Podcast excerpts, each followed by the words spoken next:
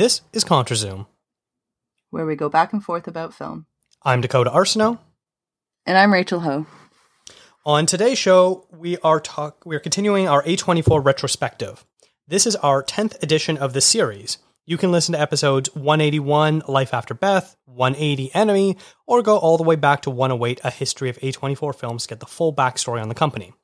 Today, we are going back to our chronological order with 2014's Under the Skin, directed by Jonathan Glazer. The film stars Scarlett Johansson as a nameless woman who picks up lonely men in Scotland before bringing them back to a black void where their bodies are harvested. As it turns out, this woman isn't human. Before we go deeper into the film, I want to welcome back to the show Callum McNabb, one half of the horror movie podcast Scaretroducing. He and his wife Gisela used to review horror movie franchises, but have since shifted to tackling individual films. Callum has been a guest numerous times, most recently when I interviewed him for a Better Know a Contributor series, and before that on episode 104, Make Remake the Invisible Man. Welcome back to the show, Callum. How are you? I'm very good, thank you. Thank you for having me. Uh, excited to talk about a film which takes place in a city I currently live in and was born in. Absolutely, yeah. You uh, you've been you've made it quite well known that this is one of your favorite films, and so when we started this series, I, I kind of had this one circled of okay, we got to make sure we get Callum on for this. A because I know you love this movie, and B because it takes place in your backyard. Yeah, absolutely. And um, another reason I was very interested, like when I knew you were doing this series, and I was like, I need to find a way to get on this podcast. Is because one, I love the movie. Two, uh, it's it's set in Glasgow for the most part, uh, which is, as I say, the city I'm from. And three, you guys, it's a Canadian podcast. The first time I saw this movie was in Canada, so it all ties together because I've got some things about Canada, uh, about how I saw this film and stories. Awesome. Well, I'm very excited to hear all of your takes on this, hot and cold. but before we do, uh, I want to kick off the episode with our tradition of our A24 four questions, where we've got four questions that we ask every guest, and uh, and you give us your answers. So that way we keep compiling these, and we we have an idea of what everyone thinks of this company as a whole. Uh, are you ready, Callum? I am, yes. All right. So the first question: What are your top three A24 films? So th- this question absolutely messed with my head for weeks. So I've decided to just I can't, I can't do it. So what I'm going to do is give you the three that come to mind when I think of like memorable cinema experiences. Like I'll never forget watching it on the big screen the first time. So that's Hereditary, The Florida Project, and a very recent one, Everywhere, Anywhere, All at Once. Oh, Those are the three I'm going to give you. Those are great Nice. choices. excellent choices. I'm uh, I'm a little surprised that under the under the skin didn't make the cut for you there. It, it it did until Tuesday when I saw Everywhere, Anywhere, All at Once, and I thought we're already going to be talking about Under the Skin. I can I can throw it away and put in because the experience I had just watching it there, it was like this film is going to live long in the memory.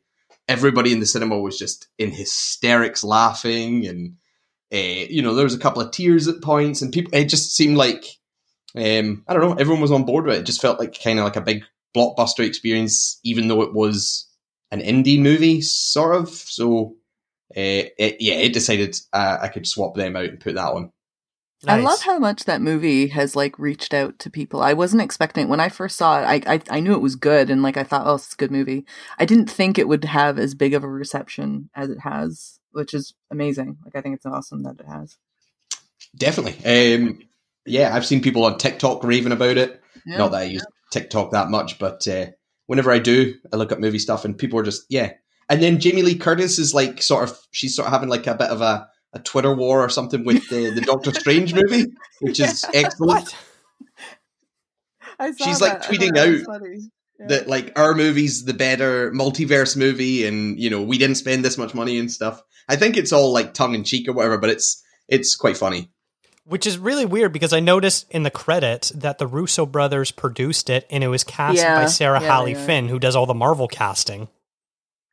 I think it was partly because though um I saw I saw a couple tweets of people being like oh, you guys all thought everything everywhere did so well. Um, but like in, cause I think by that point it was probably out for three or four weeks or something like that.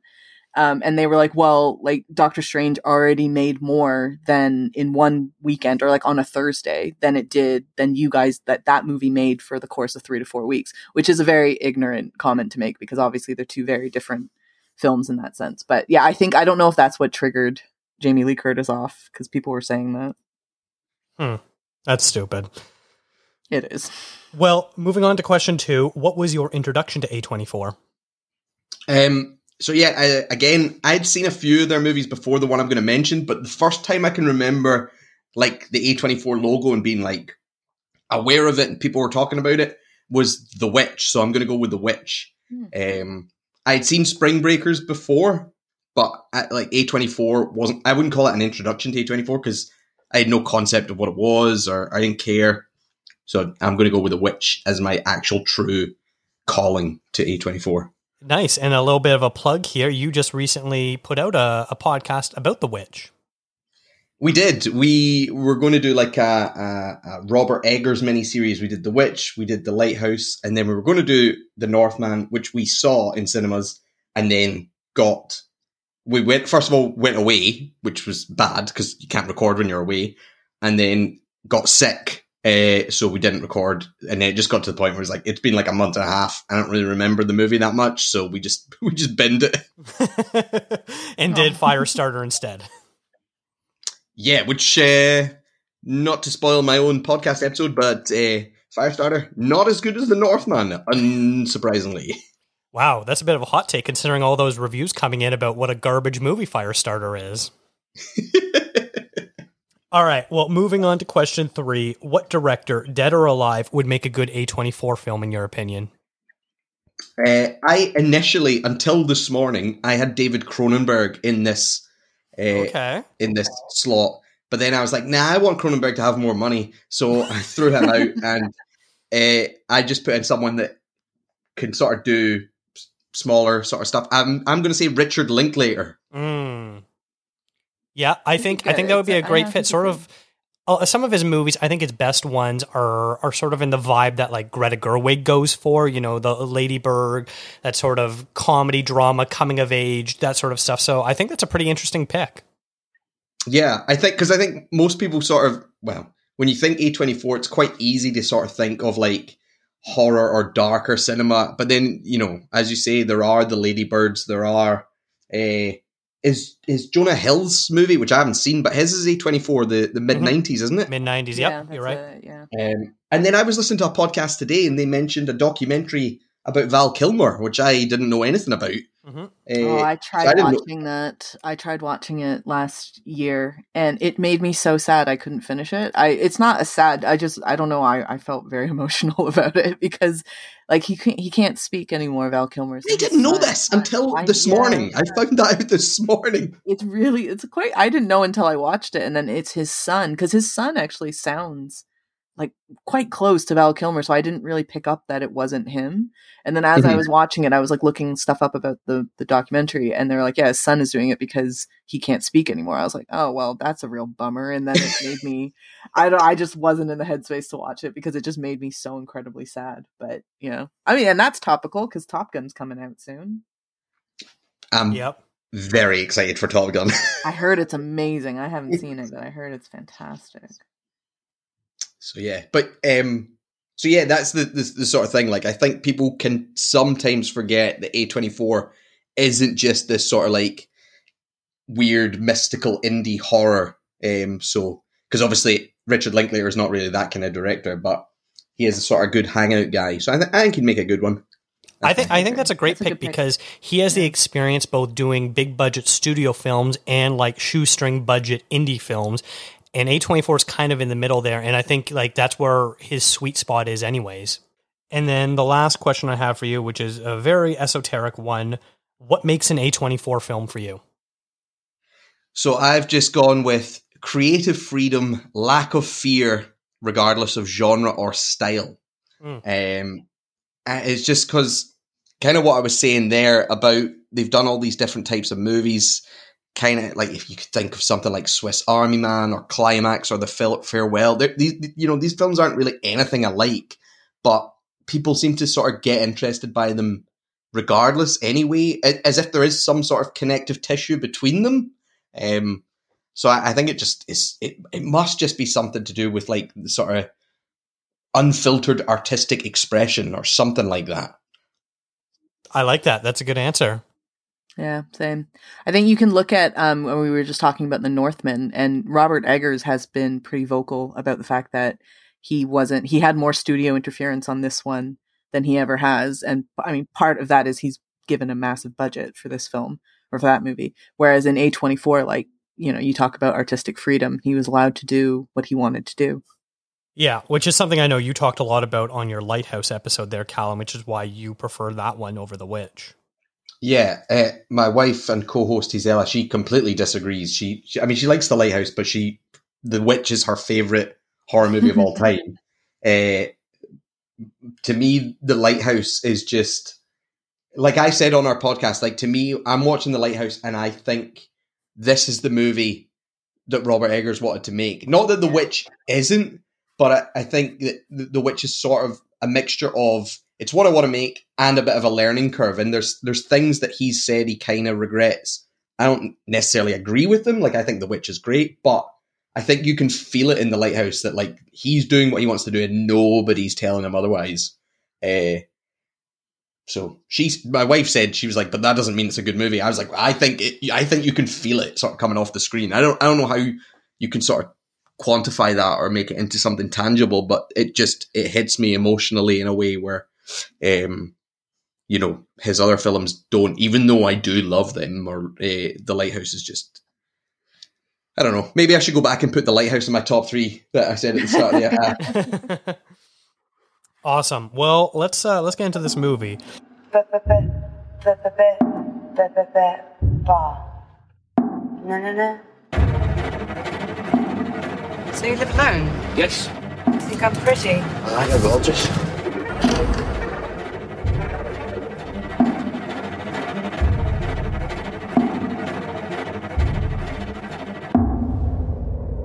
Come to me.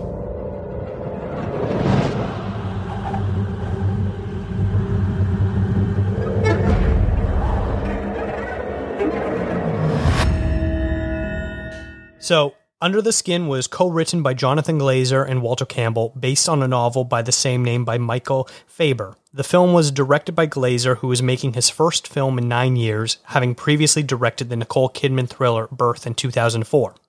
The movie stars Scarlett Johansson as a not so human woman who drives around Glasgow in a delivery van, seducing and picking up men to bring back to her house where she drowns them and their bodies are harvested.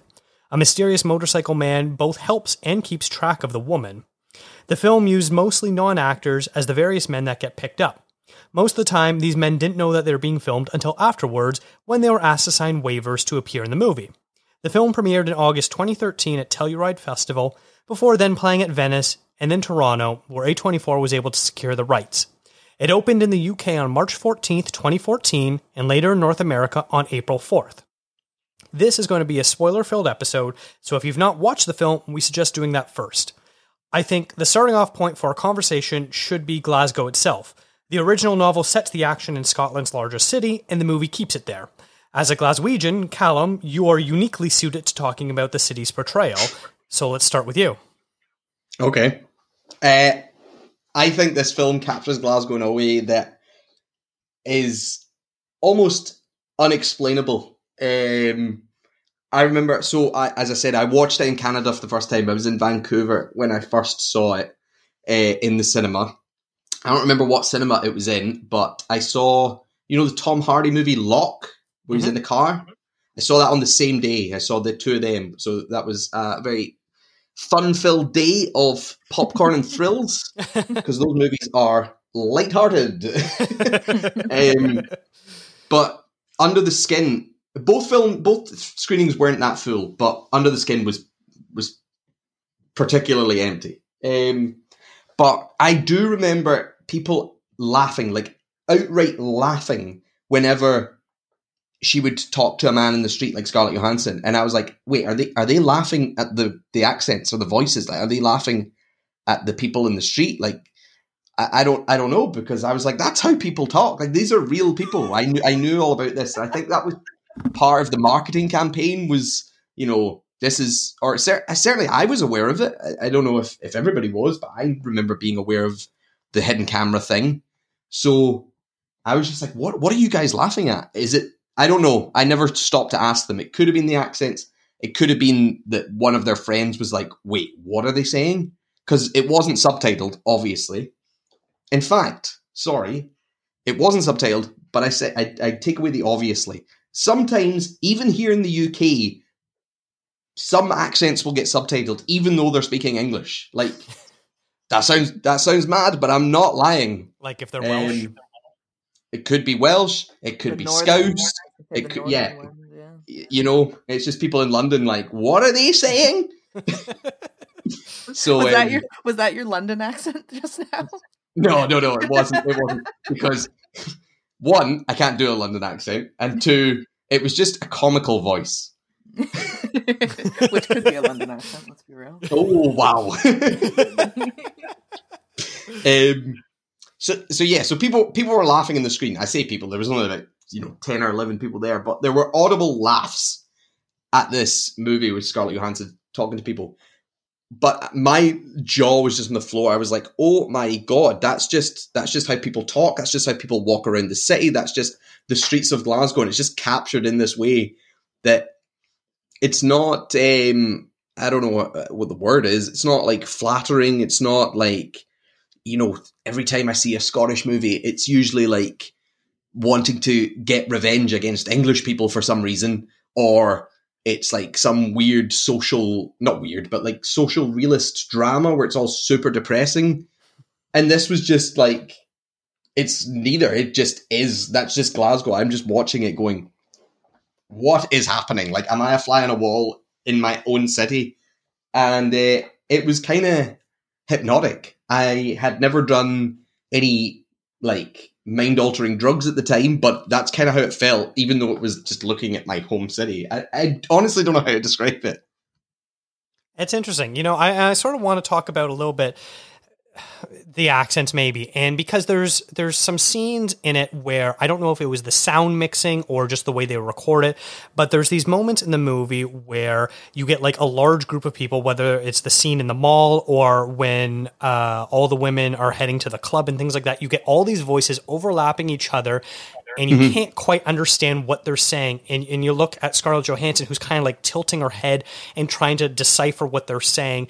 And I don't know if it's maybe because we're not from Scotland that that's why it kind of sounds a bit off, or if it was specifically recorded in a way to make it almost indistinguishable to a listener.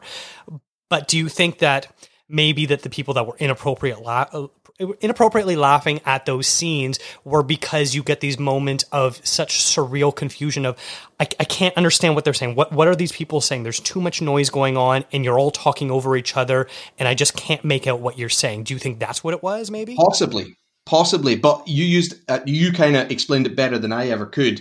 You used the word surreal experience there, and I would agree with that. But it's surreal by being as true to life as possible. Like these people don't know that they're being filmed, or certainly most of them don't. So it's not like any false pretense of what reality is. It is reality, and yet it feels surreal. Like it, you know, it feels otherworldly in a way. I, it's I, I don't know how they achieved it, but I would say people talking over each other, people being loud and shouting, that is the impression of Glasgow that my wife, uh, Gisela, has. She's Mexican, and she is just like, Glasgow people are loud and they love to shout. uh, I, I never noticed that before. I never really cared. I never understood that idea. But then I had a cousin from Northern Ireland come over and he said the same. He was like, Do you people just love to shout all the time?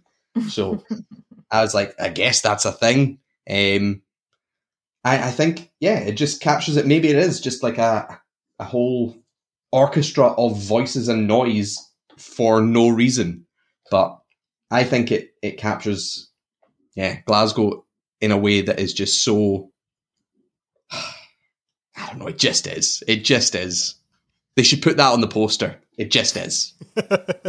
now, Rachel, you've been over there as well. What was your sort of impression of how the the city and the the region was portrayed? Uh, I've never been to Glasgow. I went to Edinburgh, and Okay. Ugh. and um, where else did I go? Isle of Skye. I think I went up there as well. Oh, I've Um, never been. It's very nice. You should you should go up there. You should take take take your own country in, buddy. Yeah, um, tiny. Never been. Uh, but I I've liked it. Like I I know I know the reputation Glasgow has in comparison to Edinburgh. Like Edinburgh is kind of supposed to be the more like posh of the city, and Mhm. Glasgow's more of your kind of like of the earth men Mhm. and women and and things like that. So I like I liked seeing. I mean, this sounds really rude, but it's like I liked just seeing like a, a UK city again after having lived there for a little while. It's always nice when I can watch a movie and they just show a city for kind of like without hiding it or anything like that. Like they just make it look like very, very raw and very real. So I liked it. I thought I thought they showed Glasgow nicely and that they didn't try to kind of pretty it up. They didn't try to do any of that. Like they just left it to be the city that it is, and it can be a bit gray. It can be a bit dark and a bit um, wet because of the rain um, so and I, I like that they kind of added that like i like that they left all the blemishes in but they also at the same time like they highlight all the beauty that's in in glasgow and scotland in general. Like i think it's it's a beautiful country. And the people i like i had that moment once in scotland where i asked for directions or no i didn't ask for directions. I think i just looked really lost and some very kind person came up to me and asked me if i needed help and i said oh yeah like i'm looking for this place I remember. And they said all this and I couldn't understand them. and I felt really terrible. And I'm usually pretty good at with accents, but like like hearing like discerning English from an accent that's not of my own. Um but I just couldn't understand this guy. And I said, "Oh, thank you so much." I started walking in the other direction, and he was trying to call me back. Yeah, it's like, "You're going the wrong way." Yeah, and I was for fuck's sake. exactly. And I just turned around. I was just like, "Thank you," and I just kept walking because I was really embarrassed. Um, but I had real, I had a great time in Scotland. It was a great country, and I like, I like that. You know, for a British movie, usually you don't. It's most you know UK productions. It's going to be London or some countryside, you know, in England or something like that. So it's nice to have a bit of a change and you know, Dakota, you mentioned that the original book was set in Glasgow, and I'm glad they kept it that way because I'm sure that they probably had a discussion at some point of being like, well, maybe we move this into, don't know, London or something, which is you you can use it. So I, I like that they left it at, at Glasgow. Yeah, exactly how you what you just said there. Like, I, I'm sorry, but I'm sick of seeing London in films. I'm sick of seeing New York Yeah, in films. Go somewhere else. I'm sick of Paris. I've never been to New York or Paris. I'm already sick of them. Yeah. Go somewhere else. I, I yeah, I get that. I watched a movie um recently that actually you talk about Locke. It kind of borrowed. A, it's called Night Ride. Night Rider, Night Ride. I don't know. Anyways, it was set in Belfast, and I was like, I don't know if I've really ever seen a movie like over here, like not not like a, like when I was over there. It was like I haven't seen a movie come to Canada, which is set in Belfast of all places, you know, other than the movie Belfast, obviously, uh, but that's like whatever. But I'm talking about just like it was just like kind of a, a grippy crime thriller type movie. And but I agree. I think it's time that filmmakers start going outside and using different cities, like not even Toronto. Like I'm talking like just go find different cities to set movies in because it's so much more interesting than London, Paris, New York. Even Tokyo is getting a bit worn out now. And then the latter half of the film, wh- what area of Scotland is that taking place once they're kind of in the countryside? I mean, as far as I know, it's it's it's further north, but I don't actually know where where she ends up. I, I have no idea. Okay. Um, so I'm just going to go and say the colloquial Highlands and just say that it's somewhere in the Highlands. Excellent. Good to know. Um, I, I guess let's let's talk about sort of what we think overall of the movie. I know Callum, you've already alluded to that this is one of your favorites from A24. Rachel, uh, what about you? Was this one that you had seen before, and sort of what were your general thoughts on it?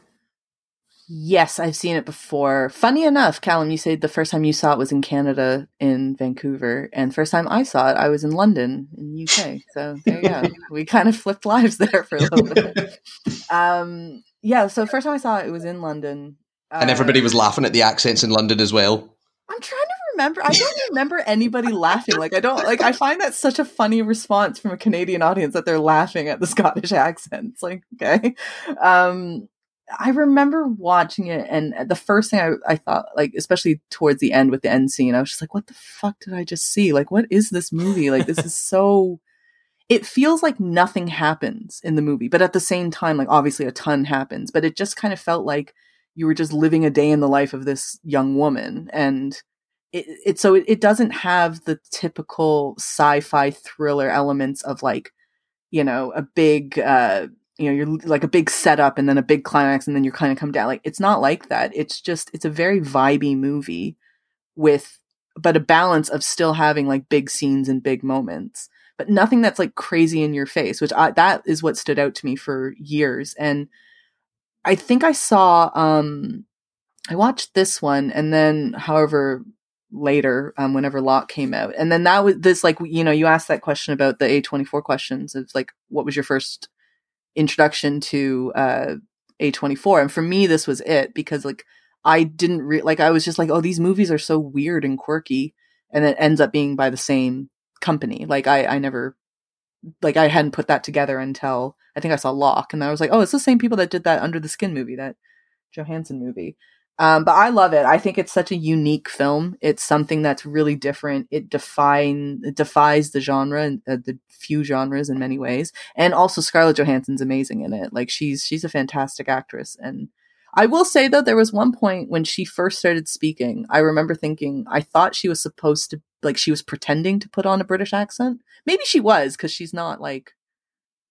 I know, think she's doing like a weird sort of full yeah. English accent because it, it didn't sound normal to me and i was just like oh i wonder but now that i've actually now that i say it out loud i realize yeah because she was not of this earth right? So that would make sense that she's just kind of putting but then you would think being in scotland she would have tried to attempt a scottish accent not a like a like a well even meryl even meryl streep says that that's difficult so i think we can forgive her that Fair enough. Cal, can I ask um, the difference between a Glasgow accent and an Edinburgh accent? What what's what are the differences there? Is there a difference? There must be. Yeah, there there is a difference. Yeah. Um, anyone who's listening from Glasgow right now is probably going to be shouting like, "He's not fucking from Glasgow," um, because I, am from outside the city in like a really middle class area, so I don't have the typical Glaswegian accent.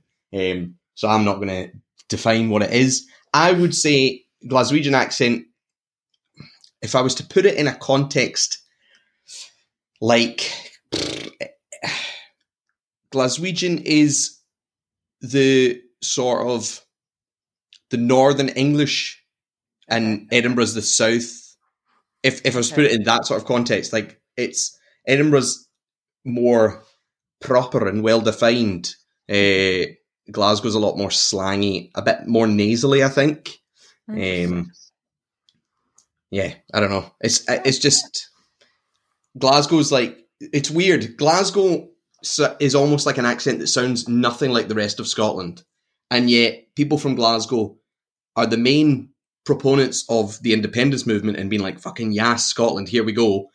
And yet they hate everywhere else in Scotland. They're like, ah, they are absolute farmers. They're teuchters and they're weirdos and whatever. And it's like, wait, why do you like this country? Um, so it's just a bit more salt of the earth than Edinburgh. Edinburgh's the Edinburgh's the poshos. That's what we'd say. I say that myself as a bit of a posho though. awesome. Thank you for that. Uh, Dakota, how do you like the movie? Yeah, this was. I didn't catch this one in theaters. Uh, I remember my original co-host Andreas was a big fan of it when it came out and I didn't catch it right away. And and I don't remember when I saw it, if it was the same year or the next year but I eventually watched it at home. It was just it, it was just one of those movies that just like so immediately strike you as this is different than other films. And like you don't get that experience very often we talked about earlier everything everywhere all at once a movie like that where it just kind of hits you of this is a filmmaker on sort of a completely different wavelength than anything else going on. Obviously you know with that movie the this whole sort of um, multiverse dimension things there's other movies obviously doing that right now but still is so wholly unique. In the same uh, with this, the fact that it's a sci-fi movie, but like it doesn't really care about what you know about the alien life forms. It's a horror movie, but like it's not about the jump scares. It's not about even really the slow burn. It's just about constant tension and dread. It's not about the the drama because really they don't really give you much to go on as far mm-hmm. as plot. So it's just it's so different that Jonathan Glazer just basically threw out all conventions like, you know what, I'm gonna make a movie that's only interesting to me, but you know what, I'm gonna make it really damn well. And because of doing that, he made this movie that so many people have connected with and, and it was you just your mind gets blown out. Like we'll talk about a little bit later stuff I want to hit on, mainly both the music and then Scarlett Johansson's performance. Every once in a while, like, you know, you, you listen to a movie and you're like, oh, yeah, that's a really good score. I like that. But then there's some movies like this where it's just like, this score, there was something about this score that is going to live with me for the rest of my life. And whenever I hear the notes from it, it's going to bring back memories. And the same thing with Scarlett Johansson. This wasn't the first time that she's put in a good performance, and it won't be the last time, but it was something so surprising that I don't think anyone could have expected from her. We've never really seen anything like this from her, and we haven't seen anything since. So just all those things combined to create this wholly unique package that I think if you're going to connect with it, you're going to connect with this in a big way. You look at the reviews on Letterboxd, and it's like everything is either a five star or a one star. There's nothing in between of like, yeah, I kind of liked it. No, it's either this movie is the greatest thing I've ever seen, or what the hell was this shit? It's a good point you talk about like how the movie, you know, the director just you can feel their passion and their love and their creativity for the film. And that is exactly what Callum was talking about with Robert Eggers and The Lighthouse. Like, you know, you don't necessarily, you make an unconventional movie that seems kind of weird and seems kind of odd, but um, if you put that kind of authenticity to it, that like genuine passion that you have for the story, it can connect to people, even if like we, I mean, what do we have in common with the Scarlett Johansson character? Nothing, right? Like, oh, I hope not, anyways.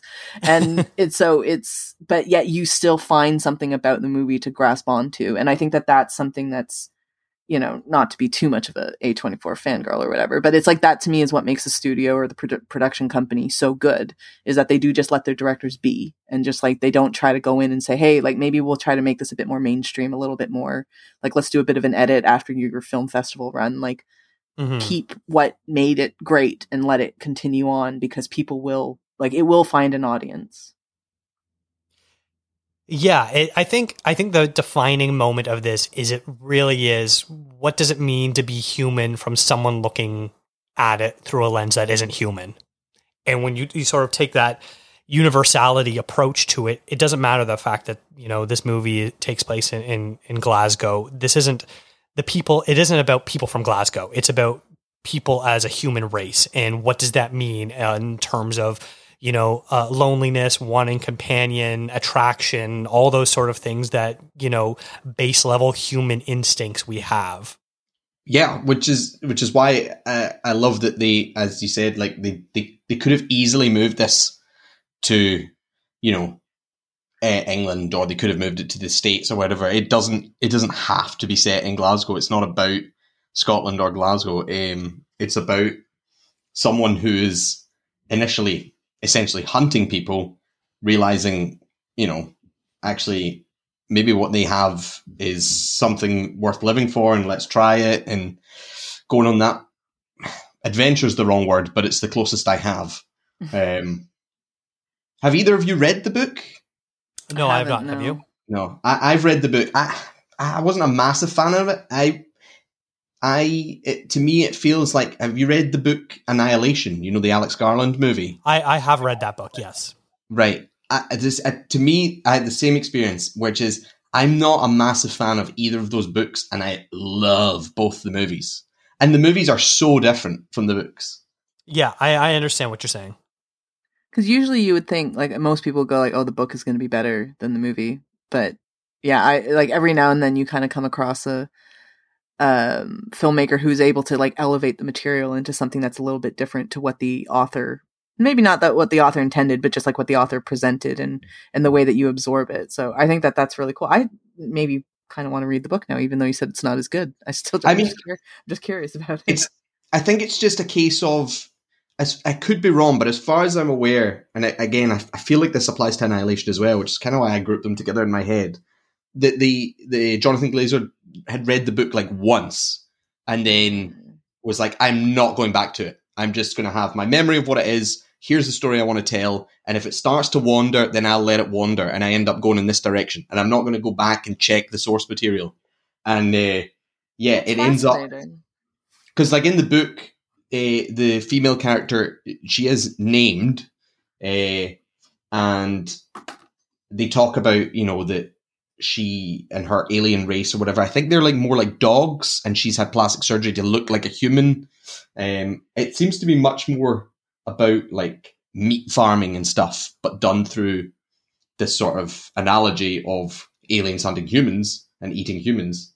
Whereas the movie is about what does it mean to be human? At, at- at least I think that's what it's about. It's, it's been a while since I read the book, but I remember it being different. I like that idea though, because instead of and kind of what we were saying about the movie is is it's not not that it's not about anything, but like it kind of takes um like the the vibe or the spirit. Maybe that and like that's what he read and what Glazer read from the book and that's what he took away from it. So that's what he's going f- for. I thought that's really neat. Now, you mentioned the, the sort of harvesting or farming that goes on. And I, I want to talk about what that sort of means in the context of this movie because we don't really get a lot of information about about what the purpose of these aliens on Earth is. We we see Scarlett Johansson, you know, seduce these lonely men who uh, don't have family or people that would notice that they're missing right away. So she lures them back to her house, which, you know, it's kind of like a TARDIS where she opens the door and suddenly it's this giant void inside her house. Um, and they sort of sink into this goo and their bodies sort of just sit there suspended in animation before eventually everything except for their skin gets sucked out of it and gets transported away and that's really all we really get of what this is despite the fact that that takes up about good half of the movie maybe even more does it matter that it's basically essentially a red herring to set up that Scarlett Johansson isn't human or is that something that you you connect with or feel it adds something sub- substantial to the plot I, I think it adds something. eh, Well, yeah, I think it does add something substantial. Um, I, it, I think it certainly adds something substantial to to her actual performance. I I watched it again very very briefly earlier tonight. I sort of had it on in the background to sort of remind myself of it. Almost right at the start, one of the first few times, as you say, she talks to Ben and asks them like, "Oh, you know, are you here alone, or do you have friends or family?" To sort of figure out, you know, are these people that nobody will will miss, nobody will realize is gone. It's like one of the, I think it might be the first time she talks to someone and she's like light and you know smiling and jovial, and then the person says to them like, "Yeah, uh, I've got like a family or something," and her face just drops, like almost like she hasn't realized yet that you know humans carry on the conversation, you know, in the same manner. You know, you you can't just as soon as she realizes like, oh, my work isn't going to work here, my job's done. She just almost like, I'm not interested anymore. And it just, to me, it just stands out immediately. Like, oh, she doesn't get yet that that's not how conversations work. Just because someone said something you don't like, you immediately are like, nah, I'm done. See you later. um, and I, yeah, I think it's a fantastic performance from her. And I think that uh, the harvesting stuff, that her bringing the people back, uh, is it important to the plot? Well, I mean, yes and no, but it's certainly important to the experience because it gives this film some of the proper horror imagery that, and you're talking about the score and stuff. It's that stuff that'll live with me longer than anything else. The uh, the harvesting sequence in particular, it's unbelievable. I jumped out my seat in the I love the way they did that. It looks so great. Like it's and it's not like particularly flashy or gruesome or anything like that, but like it's so disturbing in its own way.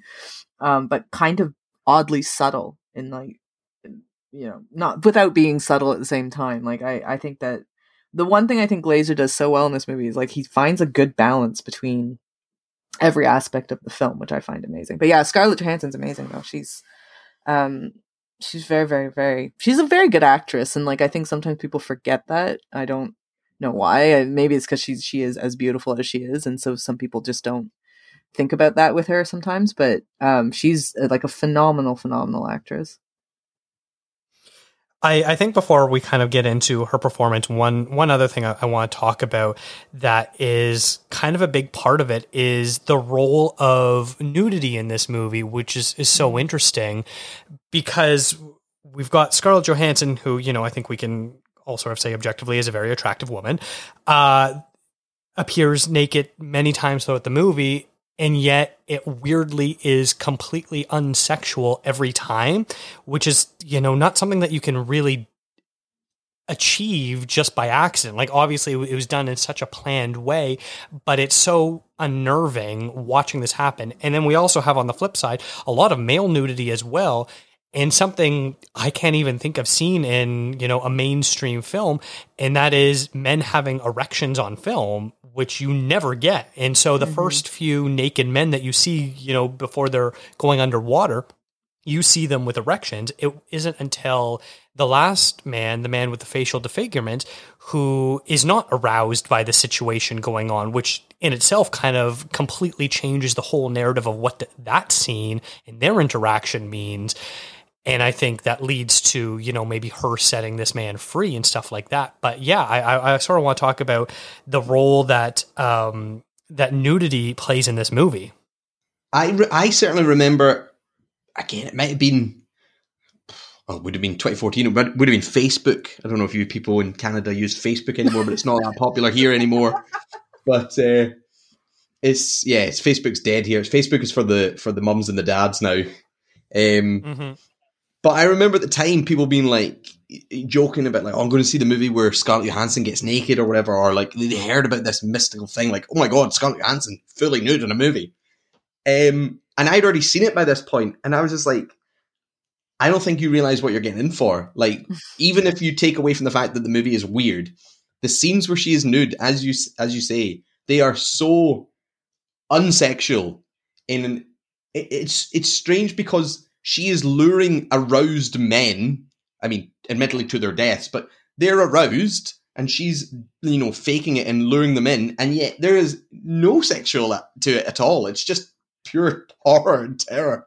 Um, it's, it's, I think that's all on Glazer and Scarlett Johansson and the score by Mica Levi. It just, it just is like, you are not supposed to be thinking, look at this Hollywood, you know, A-list star nude. Oh my God. You are supposed to think, get out of that fucking house. I think, I mean, something that we talked about in, it was like the Spring Breakers episode. Um, was there another one? No, I think just the Spring Breakers one. We were talking about like the male gaze and, you know, how it, it's when filmmakers kind of take a leering look at the female body and it becomes kind of uncomfortable and then a little bit like grimy and, and not cool and I think that this movie is a perfect example of using nudity in a movie and how you it's your intention it's the intention of the filmmaker. So when you know if, if if ever i don't know if this is the case but like if ever there's a director who goes well i'm not purposely intending to make it look sexy it's just these women are sexy. It's like well scarlett johansson is i think uh, like you said dakota objectively an int- incredibly attractive woman. And yet through glazer's you know eye and his lens he he makes it so that it's it's not sexual. It's completely void of any it, it's it's void of sexuality but it's it's filled with kind of violence and terror as you said callum. So i think that like i found that it's an interesting point to bring up because i think like it is a great example of how you know you can have nudity in a movie and not necessarily make it um kind of gross in a way. And that when when it is gross it is very intentional. Like it is it, it's not something that just accidentally happens because you have a naked person on screen. Um you know and I, I, I love that. And I like that Scarlett Johansson, for as big as she is, like as big of a, a, star as she is, that she agreed to do this, like full, kind of full on nudity and, um, without making her look, you know, like again, she is still attractive. like I don't know what we're saying, but like, you know, but without trying to like purposely like do soft focus or like, you know what I mean? Like trying to make her really, really look beautiful. Like, cause as anybody, if you're going to be naked on um, video, like you want to look your best. And especially if, if for something like this, you know that tons of people are going to be able to see it. Um, so I love that like there's no ego in this, but there's also partly probably confidence in knowing you're Scarlett Johansson and like you look amazing, so it's fine. Uh, but it, it, yeah, it's an interesting point to bring up though, Dakota. Mhm. It it is, and also the uh, the erection thing that you pointed out. I, I was thinking about that today, as I say when it was on. I was like, I I can't, I can't think of another example. The only one that comes to mind, but I can't remember, is uh, have you either of you seen the Gaspar Noé film Love? No, No, but No. I'm, I'm familiar with that where it was basically shot to be a pornographic movie. It's a it's it's essentially a pornographic movie. It's it was shot and it was it was released in theaters at least in 3D. Um, and me and Yes, me I and remember we were like, we have to go and see this because it's in 3D. Like, what the fuck is this movie? Because you know it's avatars in 3D, but this movie about a sexual relationship is also in 3D. What? So we went and saw it. It's okay. um, but th- uh, other than that, yeah, I don't remember. And that movie's not as mainstream as this, and this movie isn't even mainstream. But erections, if it's so rare to even see a penis in a movie, I think. So I always love when there's a penis. I'm like immediately extra half star on there for just putting a penis in it. The bravery, erect penis, full star. You get a full extra full star for that. Uh, and then uh, if you've, I'm sure both of you have seen Zola, which has got like a fucking montage. That's like an Yeah. extra three and a half stars Yeah. for for that montage of dicks.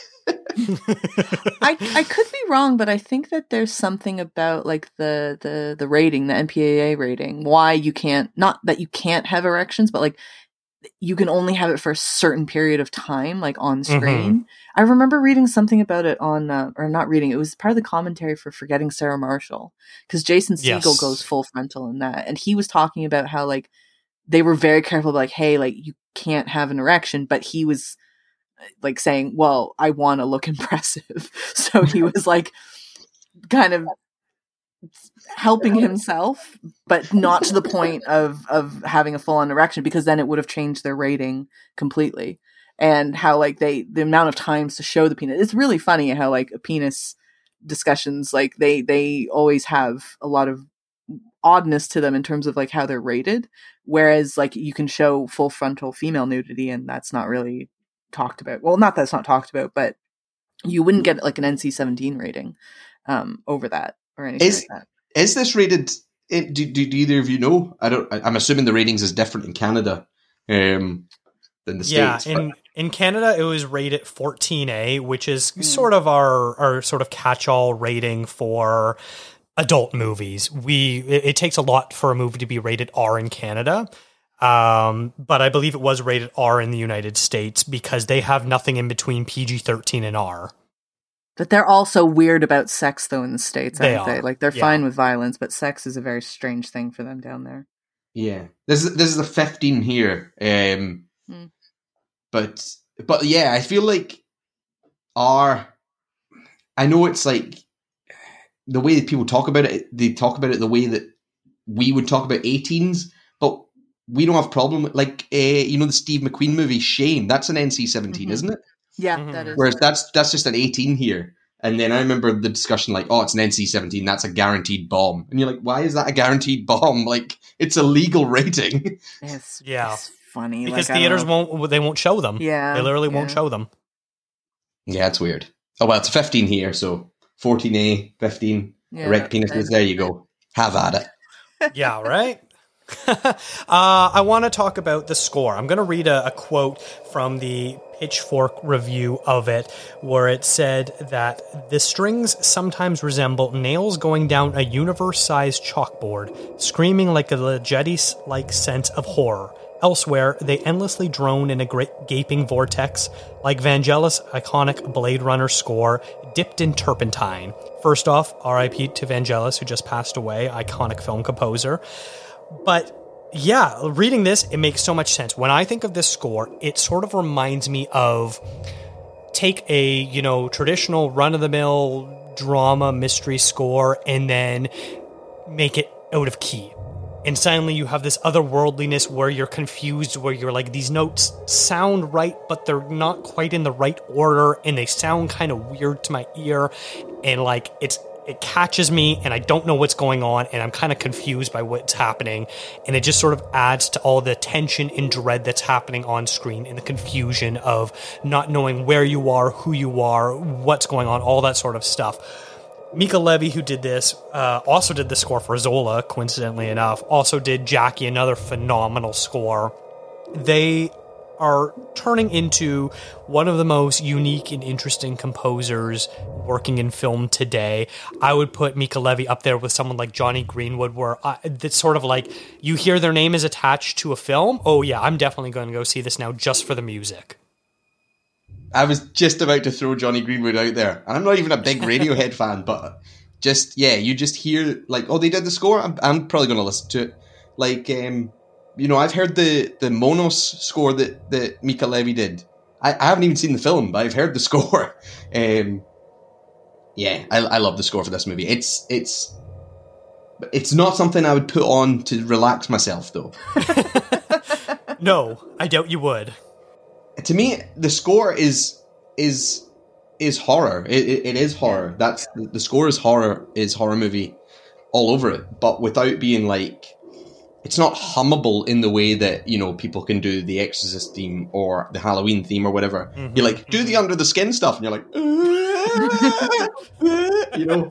Um, but it it uh, I'm I'm not gonna lie and say it, it. When I first saw it, it I kept me sort of like playing in my head, like it just sort of kept me awake. I was like, what was that that was going on in the cinema? Like, was that wrong? Did, did, did they fuck it up somehow? Like, are movies meant to sound like that? It's just so different. Yeah, I love that they, well, like what you said, Dakota, I think is really spot on about how, like, you know, even if you don't have a musical ear, which I don't think I do, like, I don't have very good musical ear, but it's like, although I did study music when I was younger, but it's like you can hear something is off, like something is kind of wrong with the score. Like the notes aren't quite what we would kind of presume. You would be like, oh, they played it wrong. Like you know, if somebody's playing the piano and they kind of go off note or go into the wrong key, it's like you're like, oh, they did it wrong, and you kind of feel the same thing with this one. But I think like Callum, what you said about it being.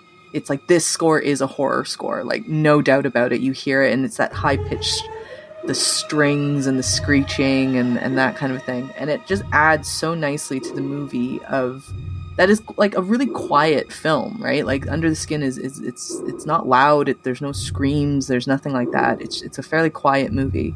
And it's the it's the score that really kind of spoon feeds a lot of the mood to us. And it does it really really well. Like and it doesn't it doesn't it kind of it jumps out at you without taking over and like overwhelming the, the film itself. So it's not like all you're thinking about is the score, but it is noticeable enough for you to be like, what the hell is going on with this? And it sticks with you. And I think that that's part of why the movie is as good as it is. It's like a perfect marriage between score and film and performance and like writing. Like it all just kind of comes together really nicely. Yeah. Um, it, it, could I jump in slightly as well and say it, just to go back to the harvesting scene, um, because if you remember, there's like a there's like a loud pop, like a loud mm-hmm. bang. Yes, um, yes. Which, as I say, I jumped out on my seat in the cinema. But immediately after that, you expect like big jump, and you're like, you know, the, the body deflates, and you just got the skin, and you're like, here we go.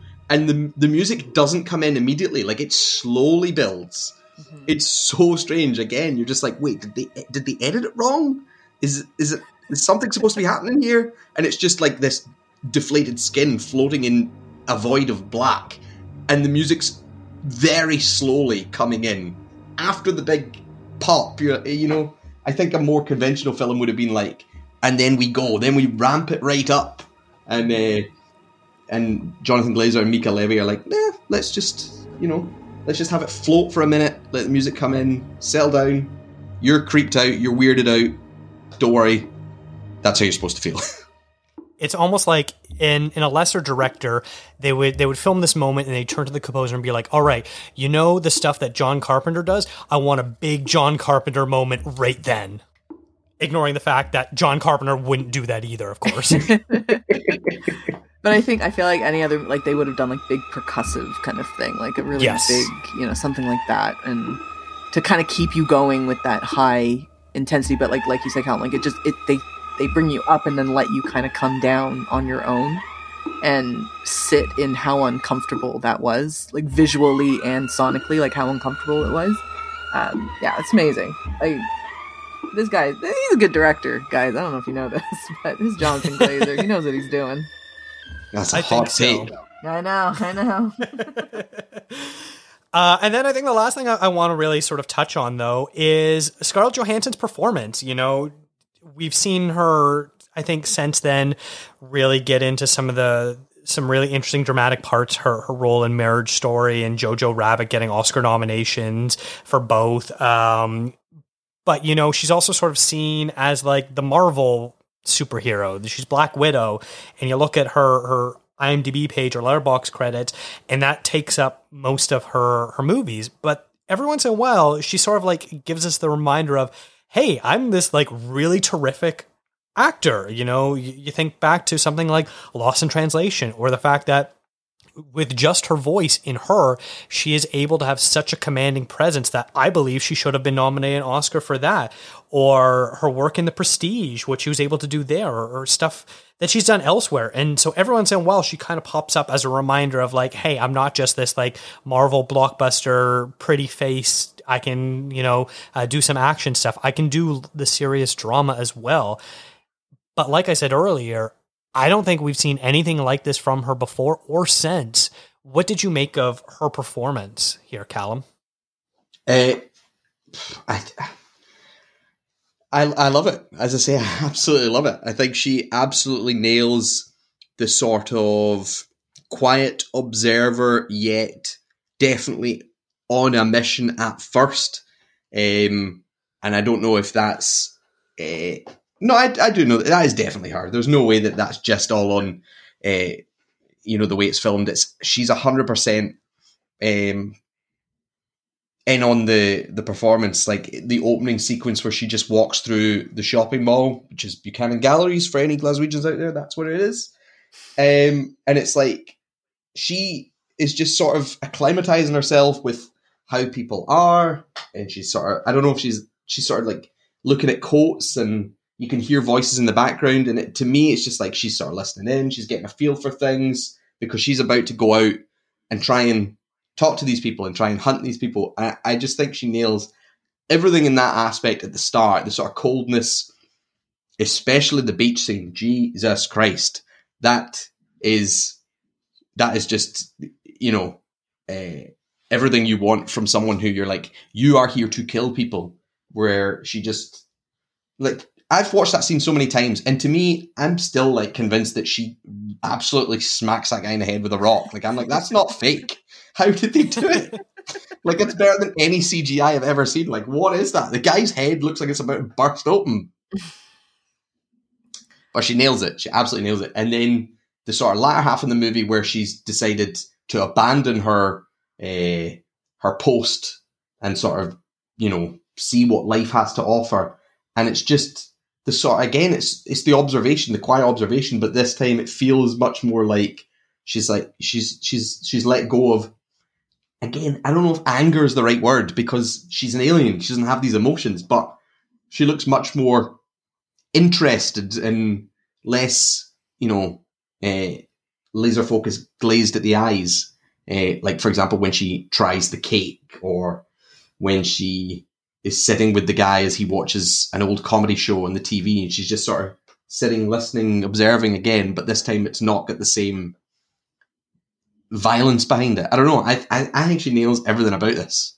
There's a lot of moments in this movie where you sort of watch her, and it's almost like watching uh, a machine or a robot that's learning something, and you can and you can like quite literally see the wheels turning, and you can see her listening, registering, thinking what that means, coming up with what she needs to say, and then responding. Where every sort of interaction takes an extra half second or two because of all this detail that she's needing to process. It's like, okay, and then the one plus one equals the two, and then when you get the two, this is what you need to do with the two, and all this sort of stuff. And so you watch it, the early scenes where she's picking up the guys and she's like asking them, Oh, where are you going? Do you have family? Are you going to work? What do you do? Things like that. And then later on, when she switches from attack mode of trying to lure these men in into having these, when she starts having this relationship with this other man, and it's trying to understand what are his motives. Okay, he is being friendly still.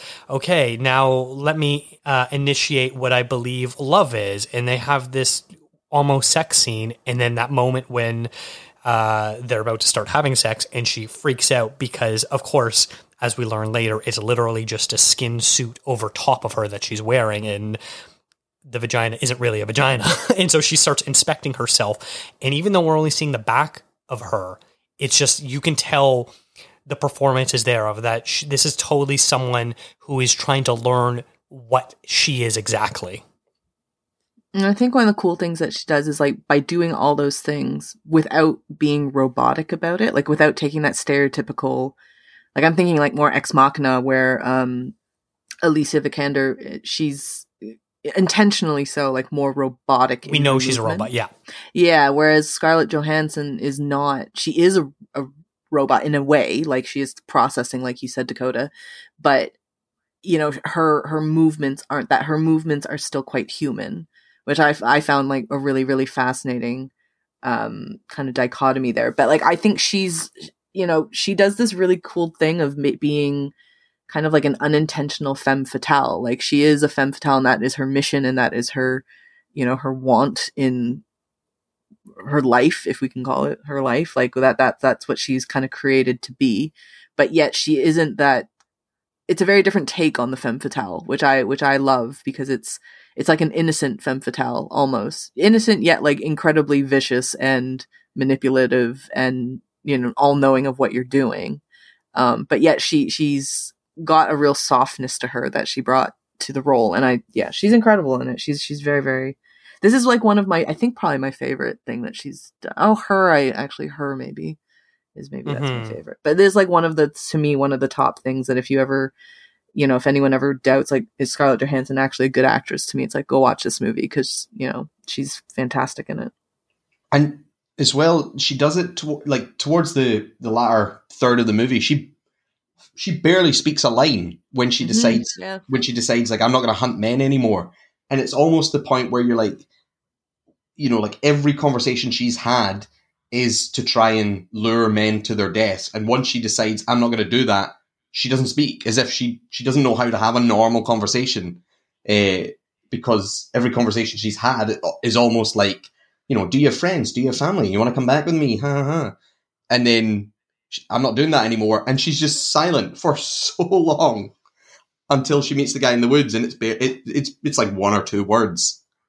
Yeah, absolutely, and I, I I agree with you, Rachel. I would put it up there with probably her best. This and this and her, I, I agree, are the two best. It's almost a shame where like, you know, most most of the actors that you look at the MCU, if we're using this as a reference point, uh, you're talking about Robert Downey Jr. or um, Mark Ruffalo or someone else where you're like, oh, are they even a good actor? And then you'd be like, oh yeah, they have other mainstream movies that you've heard of.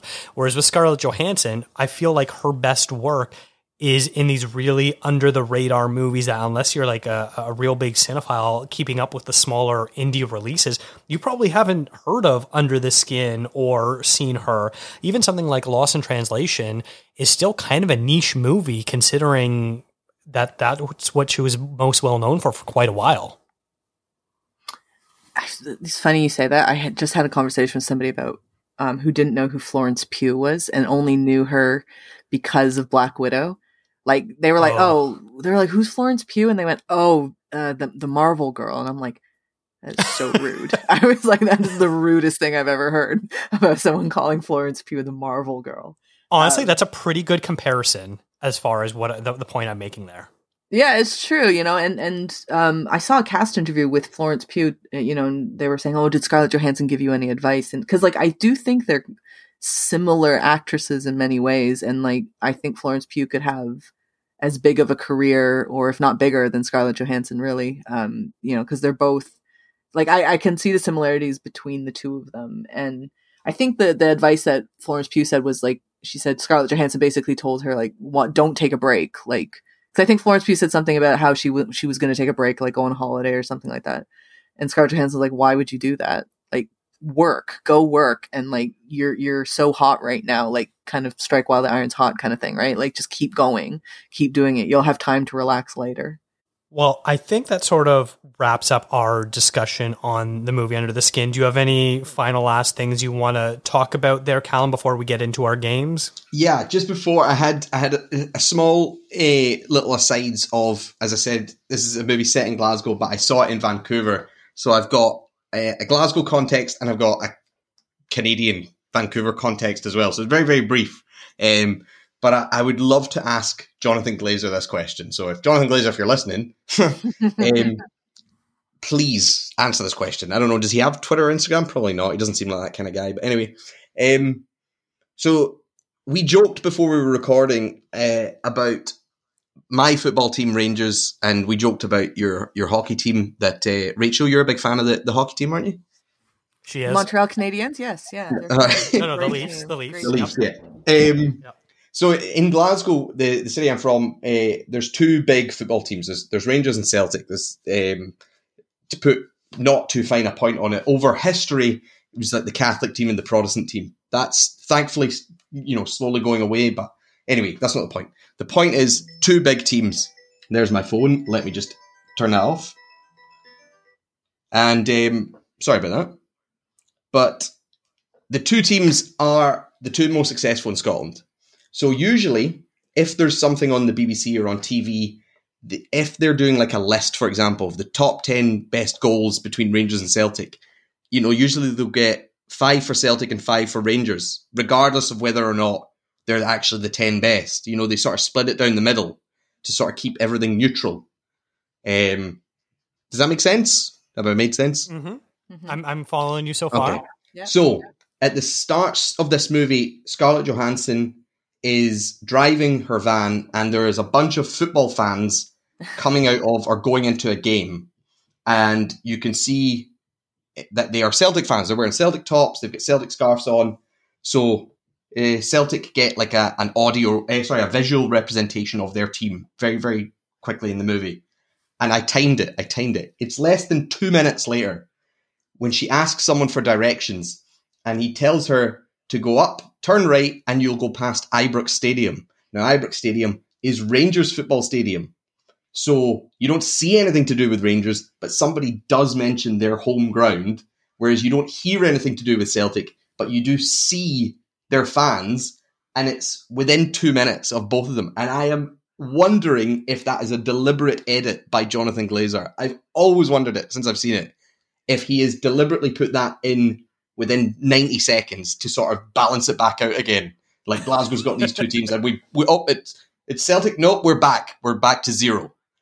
I don't know if he did, but that is the Glasgow context, and I would love to know if that is just a happy accident or not. That's that's, that's very pull. interesting. I love that.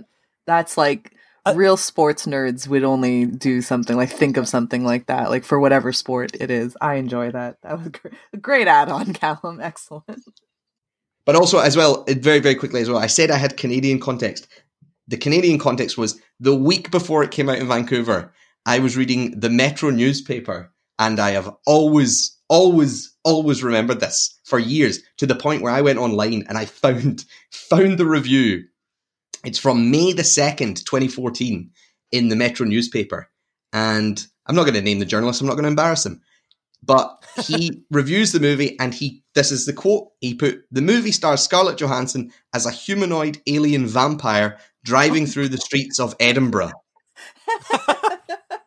and as soon as I read that, this is, before I'd even seen the movie, but I knew it wasn't Edinburgh. I knew it was Glasgow. I was like, that's it. This man, and I've got his name here, but I'm not going to say it. He's on my enemies list. And he's been on there ever since. And as I say, that's, you know, 2014 to now. That's eight years. I still remember the review that called Under the Skin Edinburgh. Still remember it. you have made a grave enemy. Yeah. All right, we're going to take a short break, and when we come back, we're going to play our games.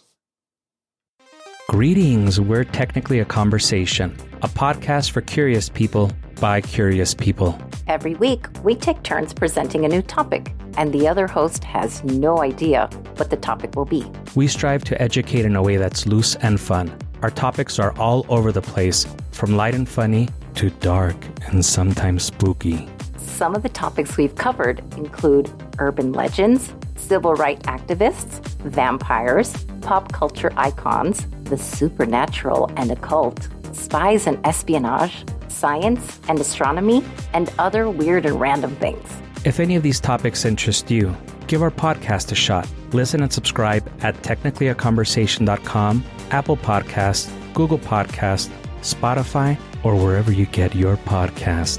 Parental advisory, we might use strong language.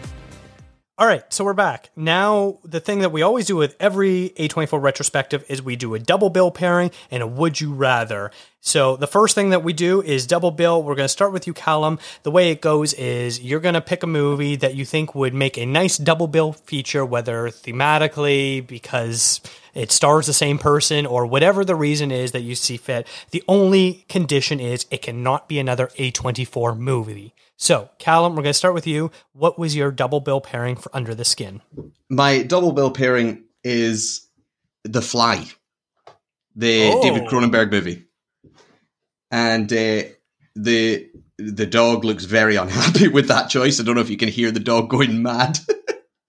uh, she looks very angry at that choice. Yeah, I think after watching Under the Skin, sort of a movie about an alien learning sort of what it means to be human, why not watch a movie about a man lose what it means to be human? Mm, That's a really good one. That's actually really, that's a great pick. Excellent. excellent. We That's, that's a great one, especially since, yeah, Rachel and I have not seen that, and we're going to be doing a David Cronenberg episode soon, and we're probably going to talk about The Fly. That's so funny. Yeah, that's a great Very pick. good. Though, from what I know about the movie, that's an amazing pick. It's an amazing film, and if if you want to compare it again, Under the Skin is obviously you know it's very crisp and clean and sharp, and I mean it's you know it's got the Glasgow as you say, it's un unfiltered. It's but when they're in the sort of voids, it's you know it's pure whites or pure blacks, Mhm. uh, and there's not much gore or anything. Couple that with a fly, that's the gushiest, mushiest movie out there. That's got yeah, you're gonna enjoy that. I think. Don't eat when you're watching it though. Oh God. Okay, good to know. Rachel, what is your double bill pairing? Um, I went with a fairly recent movie, uh, which is Ti- Titane, Titane, Titane, Titane. Um, the neon film that was uh, released last year. Was Julie Ducournau. I honestly couldn't tell you why exactly. I think it's a double pairing, but I remember watching that movie, and for some reason, it just stuck with me. Like it, it felt similar-ish to Under the Skin, without being similar at all. Like there's something tonally about the two movies that, um, I just like I pair them like I keep I kept grouping them together in my mind. Uh, and maybe maybe it's like the aspects of you know talking about gender identity and and that kind of thing. Maybe maybe that's what it is. But um, yeah, I I think that it would make for an interesting double pairing in that I think where Under the Skin is very quiet and subtle, um, Titane is not so subtle, and it is it is what it is. But yeah, for I, I for some reason I group the two movies together um, in my brain quite a bit for some uh, yeah. Nice. I uh, I struggled with this for for my pick as I uh, I was texting Rachel about it and came down to three different movies, all for different reasons. Uh, but I have decided to go with Alien as my pick, and this is because it is a film that in- is intentionally made to make men feel uncomfortable. And Under the Skin takes a clinical eye on using men's infatuation with attractive women to lure them to their doom. Nice. Very nice. I think that's a, a, a pretty solid trio of uh, of movies we've got here. We all went the horror route, uh, which doesn't shock me at all. My my other two picks were would have been um, Invasion of the Body Snatchers for obvious reasons, and Silence of the Lambs, which was you know looking as a turning the the male gaze onto females and female gaze onto males, and that was the sort of reversal I was going to do comparison for that. But uh, clearly, we are all thinking horror for this double bill pairing, which makes sense. It'd be weird if if it was like a Disney movie. If one of us did that. Like, that And I would be paired it with Black Widow because they both star Scarlett Johansson. I mean, if you, you could, you could make an argument that, like, if you're trying to look at different facets of Scarlett's, I, I call her Scarlett. Um, if if you look at, you know, you just want to do an overview of her career, that would be like two movies that you would have to play. Maybe not back Mm, to back, mhm, but, of course. Of course. for for weeks. Like, in fact, even ever since I've been listening to your your A24 retrospectives, and you have had this question at the end of each episode, I have always been like, I think it'd be really funny to go on and then say, "What's your double pairing?" And I'd be like, "It's uh, Tyler Perry's Boo or Madea Halloween." But uh, I didn't. I didn't have the balls to pull that off. That would have been pretty good. All right, so now we're going to move on to uh, probably the toughest game we've ever played because there's so little plot to this movie to really grasp onto, and what's there is pretty dark and grim. And I know we've gone there a few times, so we're going to play Would You Rather. The only condition of this is we have to at least be able to think about this and choose one side or the other. So, Callum, what is your Would You Rather question for us? Okay, guys, would you rather have to speak exclusively to very strongly accented Scottish people for the rest of your life and they never repeat themselves or explain what they mean, or speak to nobody for one full year? Oh, wow. I'm gonna go speak Oh. to nobody for one full year. because that story I told you at the beginning was I was so embarrassed that I was so like not, I mean it was just one of those that I'm like man I wish I just understood what they said and like, so I could go on my way um yeah and not speak to any like can I speak to myself if I can speak to myself for a year that that'd be fine Yeah, okay, I'll, I'll, yeah, you can speak to yourself. You can't speak to and like animals or dogs or anything though. There's no. Okay. I'm still gonna go with I'll, I'll just year. Yeah, oh wow, that that's a tough one. I uh, I I think I'll go with the uh, talking to Scottish people and just politely nodding my head and going on my way, uh, and just often going, yeah, I, I agree. I- I'll, I'll flip it over to you, Callum. Uh, obviously, you understand Scottish people, but what if you're talking to like uh, to Brummie people or, or, or Scouse Or French Uh, Would, would you be able to do that? Uh, I I still think I would I would say speak to them the strongly accented people for uh, for the rest of my life uh, and and just as you say just hope that you pick it up. Um, speaking to nobody for a year, like a year's a like you know five minutes of silence. You're like Jesus man, has nobody said anything? Like so. Rachel's already a hermit. I was gonna Uh, say, I feel like this just says more about me than anything else. It's just a real peek into my social life that I'm like, it's fine, one year, no big deal, cakewalk. Only one year? Yeah, could, could we extend it to two or three? All right, Rachel, what is your would you rather for us? Okay, I got it. I was I was literally trying to think of this through the entire episode, but um would you guys I'm going to go down the Scottish route as well. I'm going to say it's not a would you rather in terms of like bad things. It's a preference question. So, um like would you rather eat haggis or black pudding? Is it me first? You go yeah, first, Callum, which one's better? I love both of them. hmm I think haggis is better than black pudding, but this is the thing. I don't have haggis as regularly as black pudding. So if I get rid of black pudding, I'm getting rid of more meals. Uh, wait, was it which one would I rather eat? Is that the one? Yeah, screw it. I'm going, I'm going haggis. Obviously, I'm going haggis. I don't know why I was thinking about that. Haggis is better. I was gonna say I I much prefer haggis over black. I I like both, but I'll I I could eat haggis every single day and not be sick of it. It's delicious. Really? Dakota? Okay, I've never had either, and I've only seen pictures of them. Do you know what they are? I can what only the two of them are. yes, of course. I, I, Okay. I do know what they are. Yes. Okay. Uh, I have I've always wanted to try both. I feel like what like how how do you normally eat black pudding? Do you like Breakfast. do you heat it up? Do you do you just have it cold? Like how how how do you normally prepare it? Fry it. Yeah, fried Okay. up. That sounds delicious to me because it, it's it's it's a sausage, right? It made with obviously with blood, but like it's a sausage. Like it kind of looks like salami to me. You can get them. You can get them. The ones that, that we get, I don't know about, but the ones that are popular here are more uh, round. They're they're round shaped. They're like little circles. Um, but if you go to like a chip shop and ask for like a black pudding supper, and that's deep fried, so that's even better, but not as good for you, obviously. Not that black pudding's like a healthy meal, but um, one of your five a day blood. Um, but uh, yeah, that's more of like a uh, your regular long sausage shape. But um, the ones that people sort of just have in their house alongside like you know bacon and eggs and stuff, they're they're circu- circular.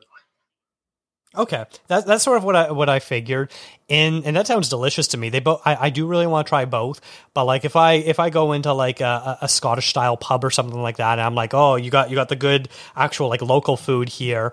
Uh, yeah, give give me some uh, black pudding. Give me give me a proper breakfast, and I'll, I'll have that with that. So I, I'll try the the black pudding first, even though I do eventually would love to try haggis. Haggis It's like is that. It's like diet haggis. Haggis light is basically what that is. okay, good to know. Uh, all right, and then uh, my question, which you know also has nothing really to do with the movie either. Um, would you rather go to a club that unironically plays Darude Sandstorm, or star in a movie that ironically plays Darude Sandstorm? What is Darude Sandstorm? The What? song in what? The Guys. song in the, the nightclub in Is this that- movie. Yeah, Is that like a, a popular song? Yeah. Guys, I it was oh my god rachel wow you are you are I, I feel like i need to pause recording right now just for you to listen to it so they're like da da da da da da da Is it a song that like I would know if because a hundred percent I It think came you. out I in- think you would know it. hundred percent. It came out in 2000. It was really popular in that like 2000 2003, and then sort of just became like a meme song a little bit, where you'll hear it played at sporting events and things like that. But most of the time, no one is playing it seriously, which is always why it's always hilarious when I watch Under the Skin and they're out at a club. It could be any song in the world, and they choose basically like the most oh cringy okay but like meme song possible where like everyone's gonna stop and notice and be like why the hell are you playing this song right now in this movie when you could literally pick anything okay I just played it over my headphones so I know what you guys are talking about now. What was your question Okay, again, Dakota? okay i will phrase it again would you rather go to a club that unironically plays Darude Sandstorm or star in a movie that ironically plays Darude Sandstorm? Callum, why don't you go first? I think that's. I think that's easy. Um, I and and maybe this is just the the the difference in culture or whatever, but go to a nightclub that unironically plays it because that song is great. and I I am anti this well not anti the the the whole like everything's ironic or whatever but I love sincerity. I want more sincerity in art. I want even if it comes off as you know overly s- mawkish and sentimental and you know a bit uh it's a bit cheesy and a bit I don't know. I want more of it. I want less irony. Sick of irony. It's the war on irony. Rachel? I'm gonna go same thing. I, I like because clearly I don't even register this song really, so I have no problems if it's being played. And I feel like I agree. Like, let's just be authentic here and just play it because you like it because you think it's a good song at the the club. And yeah, I, I'm gonna go with um on unironically at the club because it's just white noise to me, evident, evidently. but you can't speak to anyone for a full year at that club so you're to just be standing there alone listening to it I mean, that's just another Friday night for me, Callum. Really, if I go to the club, so let's be real. All right. Uh, and you know, I, I agree with both of you. If if I was out and this song came on, you you bet your your ass I'm throwing my hands up in the air and going nuts. I had genuinely no idea this song was like a thing. It's just like al- always a sound to me. Like it's just it didn't occur to me that it would be like an actual artist made this song. Like it's just like a bunch of noise to me, that song. That's so funny. well, there you go. Rachel learning new things about Yeah. music. I should have known that you didn't know what this was. It's it's the I don't know how else you could have described it. I was gonna say you should have described it a different way, but yeah, no. Listen, if it's I I I I don't have any defense for that. I probably should have known that.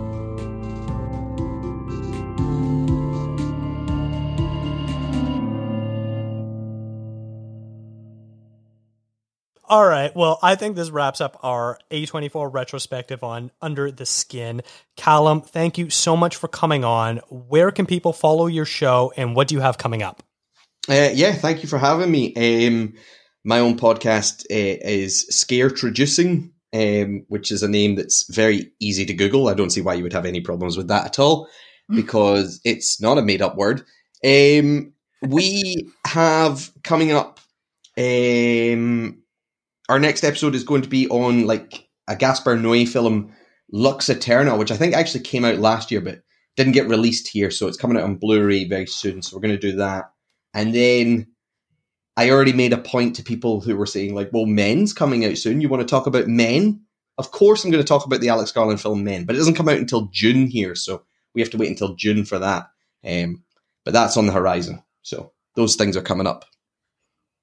Well, Rachel's already seen Men, so she can not talk about that. I didn't give it the best review. Oh, no, don't say that. Well, Wait. okay. I as you were talking, I realized, Colin, like we never addressed the malignant elephant in the room, and I feel Oh. men.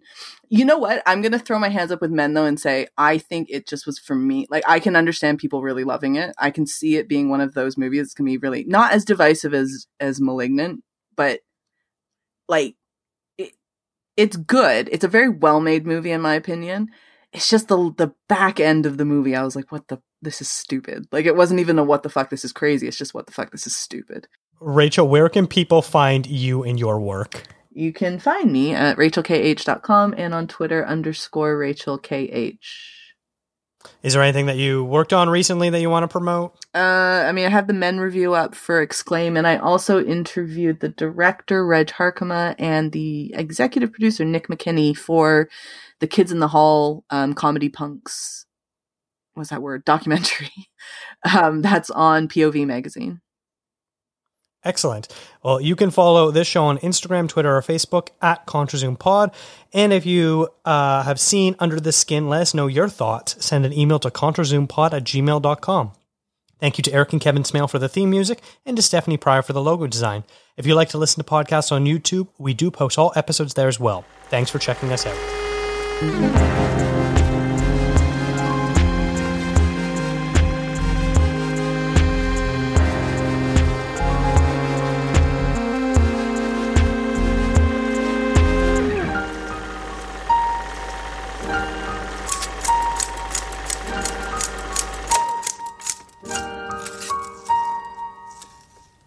I'm sure both of you have seen Zola, which has got like a fucking montage. That's like an extra three and a half stars for for that montage of dicks.